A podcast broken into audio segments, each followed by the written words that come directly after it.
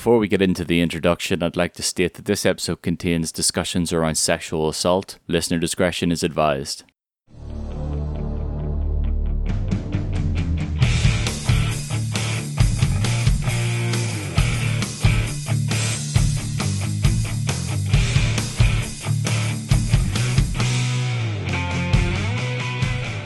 Hello, girls and girlettes, and welcome to the Gospel of Ghost, the podcast that aims to bring the lore and storyline of Ghost to the forefront of their music. My name is Niall, and today I'm joined by another very special guest, another huge Ghost fan, Kat. How's it going?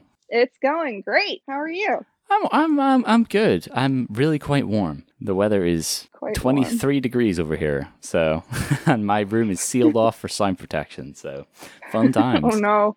So, Kat, tell us a bit about yourself. How did you get into Ghost originally? Uh, well, I had heard them for the first time in 2013. One of my friends that I knew, we were just hanging out, and she said, Hey, I need you to listen to this album. This band is really cool. I think you'll like them. It was Opus Eponymous. And I gave it a listen, and I was like, I was wow, you know, listen to these guys. It's kind of like a cool retro sound. I actually thought the band was like a lot older than it actually was. I thought they were like from the 70s and you know they were like touring with coven or whatever. And i was like they've only been around since 2008 what? And then i kind of forgot about them. And in 2015 i was just on twitter one day and uh, someone i follow said today's a great day. Ghost is putting out a new album. And i was like oh yeah i remember those guys. So i went on spotify and it was meliora day and from the first note that i heard spirit i was hooked.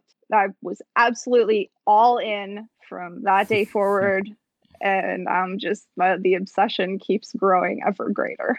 I assume you've went back and listened to like Infestissumam multiple times by now, though. I have listened to all of them so many times; it would be an embarrassingly high number. oh yeah, no, it's it's it's uh, ridiculous. Have you any idea how, how many times have you listened to Death Knell in the past week? In the past week, in the past week, I've uh, I've uh, put myself up to the challenge a couple of times. I Mm. don't automatically skip past it anymore, which I'm sure we're going to talk about. we are we are in fact, but we'll, we'll get to that in a minute. I ask every guest this. Uh, obviously, it's not going to be Death Knell. Um, what what what would you say is your favorite Ghost song? I have two, and you cannot make me choose. Square Hammer, more specifically these days, the live version off of Ceremony and Devotion, and also Zenith. They are solidly locked for first place, and you could never make me choose one over the other. I love them both so much. Yeah, but if you had to, Oh, God. Uh, Square Hammer. I made you It was choose. close. You did. How dare you? It's an interesting thing that you say the live uh, uh, the live version of Square Hammer from Ceremony of Devotion because I actually I'm in agreement with that completely. um, there's a lot of the songs, especially from the earlier Opus days, like Con Clavi. I adore it on Ceremony and Devotion. I had put myself off from listening to Ceremony and Devotion for a really long time just because, with my experience with other artists, I've never really enjoyed live albums that much. So I just sort of thought, you know, I was like, I know what a ritual sounds like. I'm not going to hear anything that I haven't heard already, which sounds really stupid for someone as into Ghost as I am. But I was like thinking it's missing from my album collection. So I got an eBay. I bought a copy, um, the 2LP one, and I played it. And you know, when the when the pyrotechnics go off at the beginning of Square Hammer, right at the start of the album, I just went, "Whoa!" it was so good. oh I've yeah, been listening to Ceremony and Devotion so much lately. I would say it's probably my favorite ever live album of any group. It's just it's really good quality. The sound quality Yes. is like fantastic, and obviously they can perform live just as well as they can record. They can perform in the studio. So and Absolutely. there are like certain little bits like in the live album that have now translated into my everyday listening. You know, if I'm listening to the actual album, it's just like as at the end of Con Clavi, he's just like clappity clap Frisco. and Clappity just clap, Frisco. and I, another part that I love is when they're doing Ghuleh Zombie Queen, and Mm. Papa just goes, Thank "Thank, you. I knew it. I knew it. I love that one too. it's so good. I actually prefer the um, live the live version of Ghuleh Zombie Queen to the original. Both are great, but the live album just adds a bit more extra to it. Because of that, thank you. Actually, I, I think the reason that I like Square Hammer, the live version, actually more than the original one is because right at the end, when Papa does that dramatic bit when he sings on the level, hmm he doesn't just sing it flat. He does like that. I'm not going to try and attempt it, but you know, that flourish he sings with Yeah. it. And I'm just like, oh, that is so good. I wish they would have done that on the regular track. I mean, some some things are good for live, some things are good for the recording. True. Let's discuss Death Knell, the topic of today's conversation. Let us. You're not really a big fan, I take it. It's sort of hard to explain. It's not that I think it's a bad song. I mean, I don't think Ghost has any bad songs. Death Knell, musically, it's solid. Lyrically, it's solid. It's just not one of those songs that I've ever really like had touch me quite as much as the other ones did. And so it just wound up being a song that I would usually wind up skipping over, which is why I thought it would be a really cool song to discuss. And that's why I tried to pick it up with you to discuss it. And it's given me a greater appreciation for the song, actually. It was a very interesting experience to research it. I'm glad that someone else has my perspective of not really liking a song or not not re- not really not liking it. You know what I mean? No, not appreciating know, it yeah. and then looking through the lyrics because like that happened with me. Elizabeth, right? I like Elizabeth. It's a great song, but it was never one of my favorites. And then I did this podcast, and I, you know, I investigated the lyrics and stuff. And now I love it. It's such a good Yeah. thing. I hope we're doing that to the rest of the Ghost fans that listen to this podcast and find new appreciation. Shall we get into the meat of the podcast then? Shall we? We shall. I will do a story summary if you don't mind. Go right ahead. Previously on the Gospel of Ghost. In the story where we are now, the clergy has been formed and the plan to birth the Antichrist has been formed and worked on in the shadows. In the past few installments, the clergy has grown massively with its push to include women neglected by God as seen in Stand By Him. And in the last episode, Satan Prayer has finally stepped out into the world, taking some of the power away from the Church of God. And that's where we are at the moment in our narrative. Which moves us on to Death Knell, which will have a content warning at the start of the episode. Just, Certainly we will. We most certainly will. God damn, is this episode dark? right. Shall we? Uh, shall we get into the lyrics?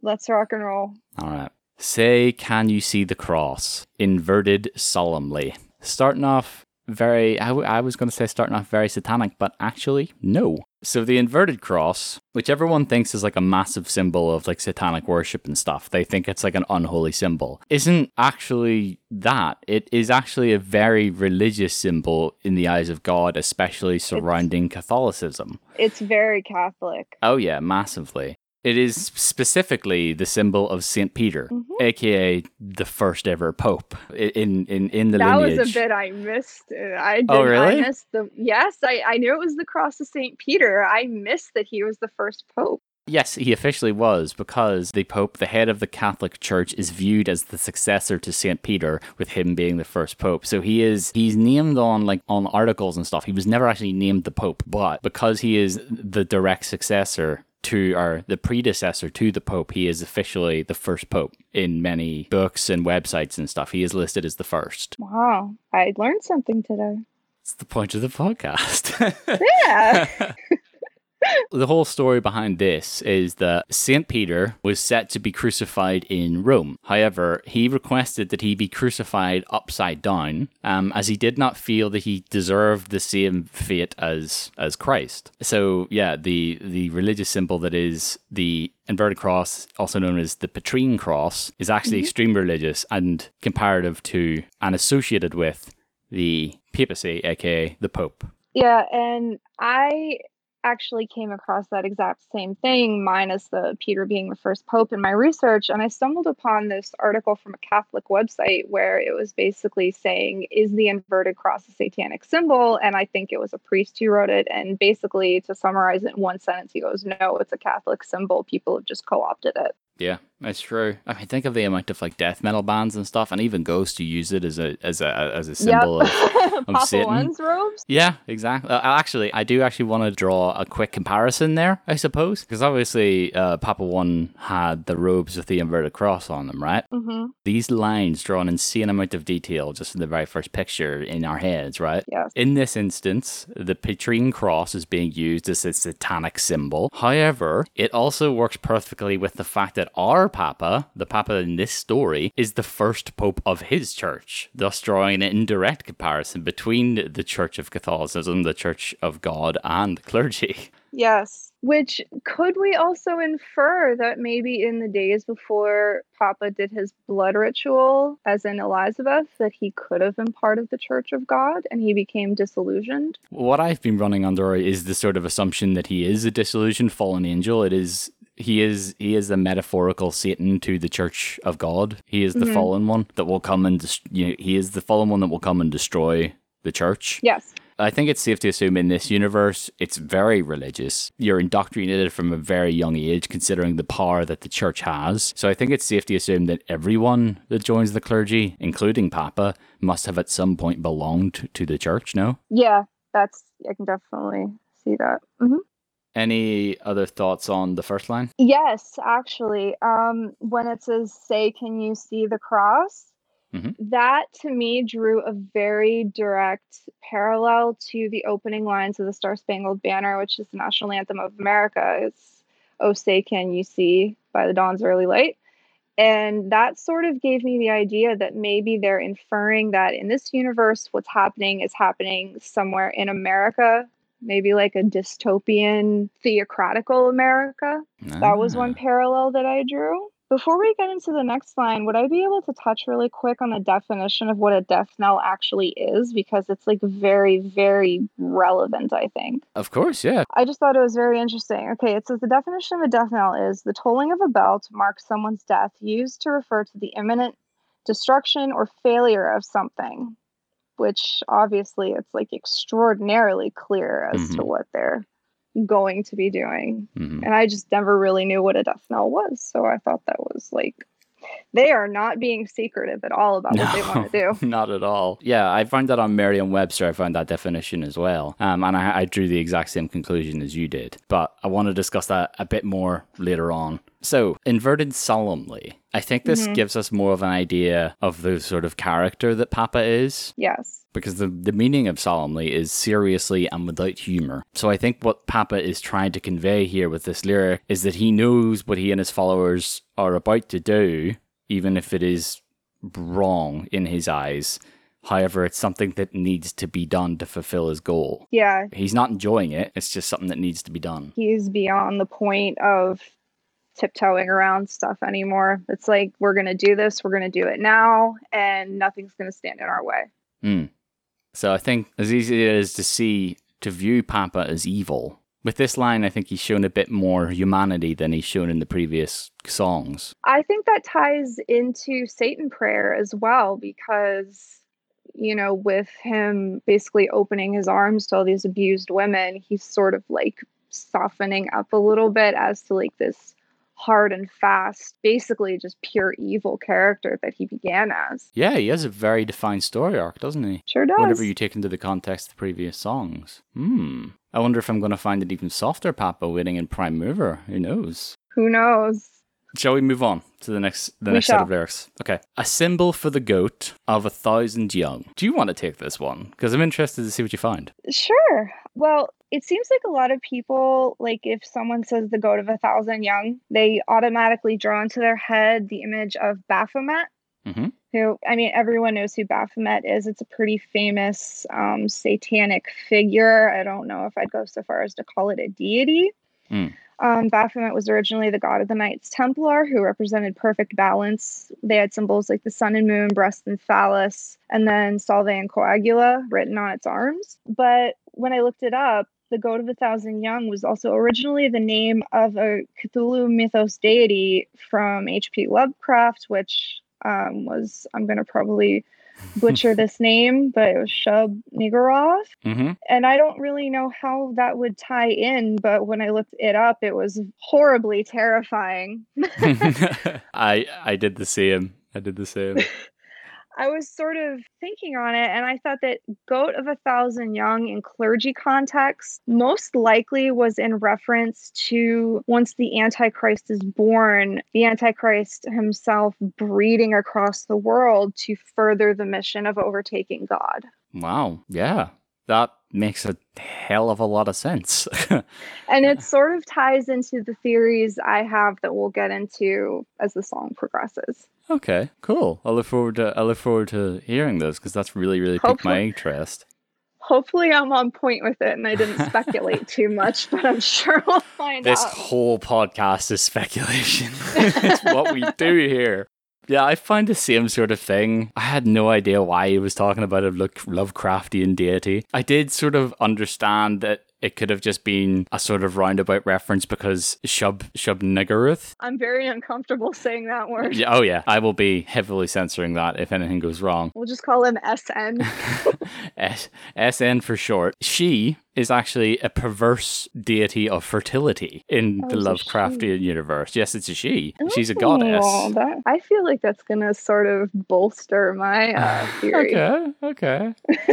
it was just a nice little note that this is what the perverse fertility deity, it sort of fits in exactly with what's about to happen, you know? Yes, it does. Let's move on slightly. Mhm. I don't really have anything for 666. It's just the number of the beast. Unless you have anything, I'd be lovely, I'd love to hear it. I don't have anything much more than you have for 666. Just it's the number of the beast. Perhaps that's Papa just like calling out the number of the beast to whoever is in attendance at this, Hmm. I guess, ritual, I suppose you would call it, if it's a ritual or if it's just members of the clergy. But whoever is in attendance, he's just announcing his intent. Hmm. It also conveniently rhymes with sex, sex, sex, um, which we'll how see later. so, evoke the keen of hell, strike the death knell, death knell, death knell, death knell. And that where is where I jumped the gun with the definition. It's okay. Um, I, I- we have a bit more to, to to add to it. So, a death knell, as you defined earlier, death knell is an action or event presaging death or destruction. You are correct. It is defined as that, but it is also a physical bell. Mm, see, you found something else that I didn't.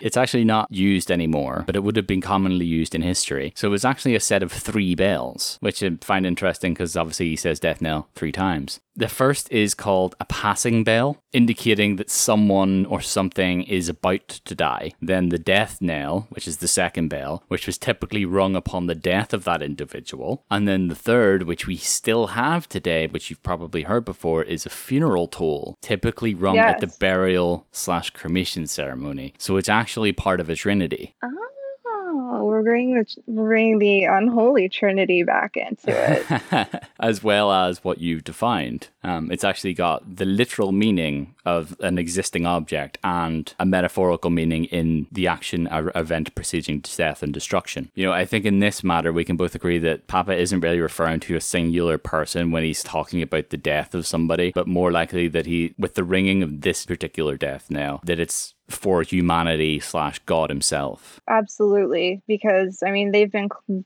pretty clear about their mission statement. This is this is like a catastrophic event that they're doing everything they can to bring about. the end times. Yes. Have you got anything else you want to talk about in the chorus? I didn't really dig into the chorus to my shame. Um, but like you said, I do think it's interesting that they repeated Death and Knell three times. That's one of the things that I love about it. It's like there's so many little subtleties that you have to really, really look at to pick up on the significance. It's just brilliant. I just have a lot of free time. We all lot- do, man. It's quarantine. what else are we doing? Ah, so, moving on slightly. Uh-huh. Say, can you hear the chimes? Tolls now for the end. Bells call out our doom as Victor reaches womb. I'll let you take the lead. Okay. Say, can you hear the chimes tolls now for the end? Pretty obviously, um, Papa and the clergy have begun ringing the death knell as they kick off their their ritual. They are now setting out to do what they have to do to conceive the Antichrist. And now we get to the bit that I can't figure out, and it's just the one word. Okay. Bells call out our doom. That's what I can't figure out. But Mm. as Victor reaches womb is very clear. Who, whoever it is that they have selected, which Yeah. I have thoughts on, hmm um, to be the one to carry the Antichrist. Victor has reached womb, the Mm. seed has been laid, but it's the word our that hangs me up. I I've thought about it and thought about it, and I can't think of who our is. Are the clergy considering themselves part of the end times? Are they so dedicated to this cause that once they bring about the Antichrist, they are willing to die for it? I am having a hard time dissecting just that one little word. I think that there is two methods of attack for this word, personally. Now that you mention it, I didn't overly think about it while I was reading it, but now that you mention it, I've had time to think while you were talking. I think there's two methods of attack. One, that yes, the clergy is completely aware that by doing this, it will cause the end of humanity and including themselves. I, you know, I think especially Papa is under no assumptions that what's happening is going to be good for mankind. However, the second one, the second sort of method, and the second angle, the second angle that I'm going to take is that if we view this like the musical that I'm viewing it as, and that I hope everyone on this journey is starting to view it as. It could actually be that these three lines aren't actually sung by the clergy. They are actually more a representation of the thoughts of the townsfolk or wherever this happens to take place, of their thoughts, because they would be used to hearing a death knell. Like in Con Clavi Con Dio, when there was a call and response between the Mhm. clergy and the town. hmm That is an excellent point. So that just, just the, not the entire song, just those three lines, because obviously as Victor reaches womb, they wouldn't know about. it. But it could just be, you know, it seems like a very superstitious age, and it could just be a populace that's so used to hearing the death knell that they automatically associate it with doom and death. That is that is very true. Just my take on it. I totally agree with that take because I could not, for the life of me, come up with any sort of conclusion to it. But that makes a lot of sense. Thank you. You're welcome. I, oh, man, my imagination is strange. some would say. Thank God I have a podcast. We got we got we got to be strange to get through this. True, true. Oh God, yeah, we're coming up to it, aren't we? As Victor reaches womb, yes, uh, all the points that you said, I completely agree with. As Victor reaches womb is quite a literal statement. Uh, you know, it is quite literally the the seed or the sperm reaching the egg inside the Mhm. womb. Just as a quick side note, though, I was really interested because obviously Victor is also a name. Um, I was actually really interested to see what the name Victor meant, and it actually means conqueror. So double entendre because it's actually receiving, conceiving the Antichrist, the first step to conquering mankind. There are so many double entendres. Yeah. I was just like, hmm, I wonder what Victor means. Oh right, yeah, There's that's really another fit. one. Bingo. All right, so sex, sex, sex. Receive the beast of evil. Of evil. Did you really just laugh at me saying sex three times? I did. I'm sorry. no, not necessarily at you. I'm thinking of the way it's sung. six, six, Sex, six. sex, sex. I will never sing on this podcast again, viewers. I'm sorry. Uh um yeah no uh so yeah it happens to rhyme with six we got that um i have down So here well. I have down here as one of my only notes for this verse. This verse is as close as we will ever come to have Ghost describing sexual assault on their albums in a literal sense. That's what I have on this. I this is where my theory starts to come into play a little bit. I can definitely see um, your point of view where this could be literally interpreted as a sexual assault, but I sort of have a different opinion on who the clergy has chosen to be the mother of the Antichrist and it sort of touches back slightly on the figure that we have decided to refer to as SN. All right. I think it might sort of be an allusion to a theological figure that we're all quite familiar with, Lilith. Okay. They've taken all this time to literally bring Satan, the actual devil, into their presence to sire the Antichrist. And the reason that I strayed away from the sexual assault aspect of it was because they had just so recently done basically everything in their power to bring in all of these abused and disillusioned women who were Mm. followers of God. Mm. And it would just be a, such a clear betrayal to be like, hey guys, thanks for coming in. Now we're going to, you know, forcefully impregnate one of you to birth the Antichrist. And there's another line that we will come up on that I feel sort of like bolsters my theory, but I I do believe that if they were so intent on bringing Satan to earth, they would also bring Lilith, who is the mother of demons, to earth with him to birth their son, who will conquer the world. Okay. I did not have that angle, even remotely. um, so We'll I'm gonna wait until your theory plays out. I'm definitely interested in it, though. I might be reaching a little bit, but that's kind of where my mind went. I'm I'm definitely still on board with your theory as well, though. Both have merits. I'm just waiting. Um, you know, obviously, I want to hear more about what you've discovered because I didn't. I didn't even think of Lilith in the whole grand scheme of things. But I look forward to hearing about it. I don't really have a lot more to add from this. To me, it was just what I said it was. Have you got anything else? Not particularly. It was it was just sort of like I took it for what it was, and that's where Mm. my aha moment happened, and I started running with that theory and doing way too much research. hey, man, education is good. Learning is always good. For making learning fun. With Satan. Come on, kids. S A T. And- A and N. we're learning to spell. This is an educational song. we're, lear- we're learning about rhymes. We're learning how to spell. We're getting a history lesson. Death knell, fun for the whole family. oh god. I'm Sorry. Let's okay. swiftly move on from that. Yes. Let's go. Can you say his name?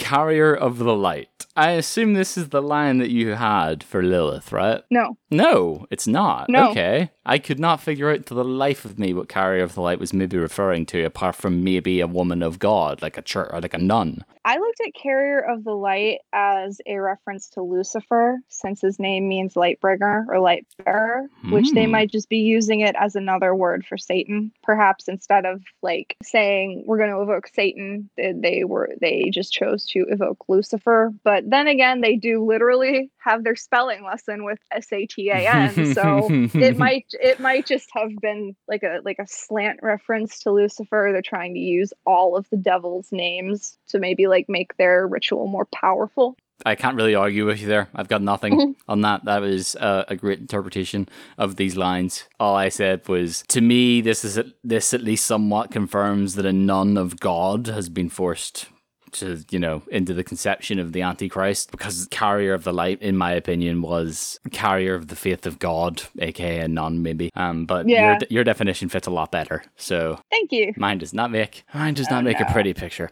Um, Yeah, that that is a now I, you're just like this is dark. This is really really dark. I warned everyone last week. We didn't warn you. so, legions of his seed, a child you spouse will feed. That's where you This- got Lilith thing. I- This oh, is where I got Lilith. That's where you got. Lilith. That's where I got Lilith because that once again this is kind of where I went down my Lilith rabbit hole, but oftentimes Lilith has been referred to as the bride of the serpent. After she refused to lay under Adam, she rebelled against both her husband Adam and God and chose to become a demon. She is referred to in the Babylonian Talmud, you know, as a as a mother of demons, one of the quotes was from the Babylonian Talmud It is forbidden for a man to sleep alone in a house, lest Lilith take hold of him, because she would steal men's sperm to impregnate herself and birth more demons. Mm.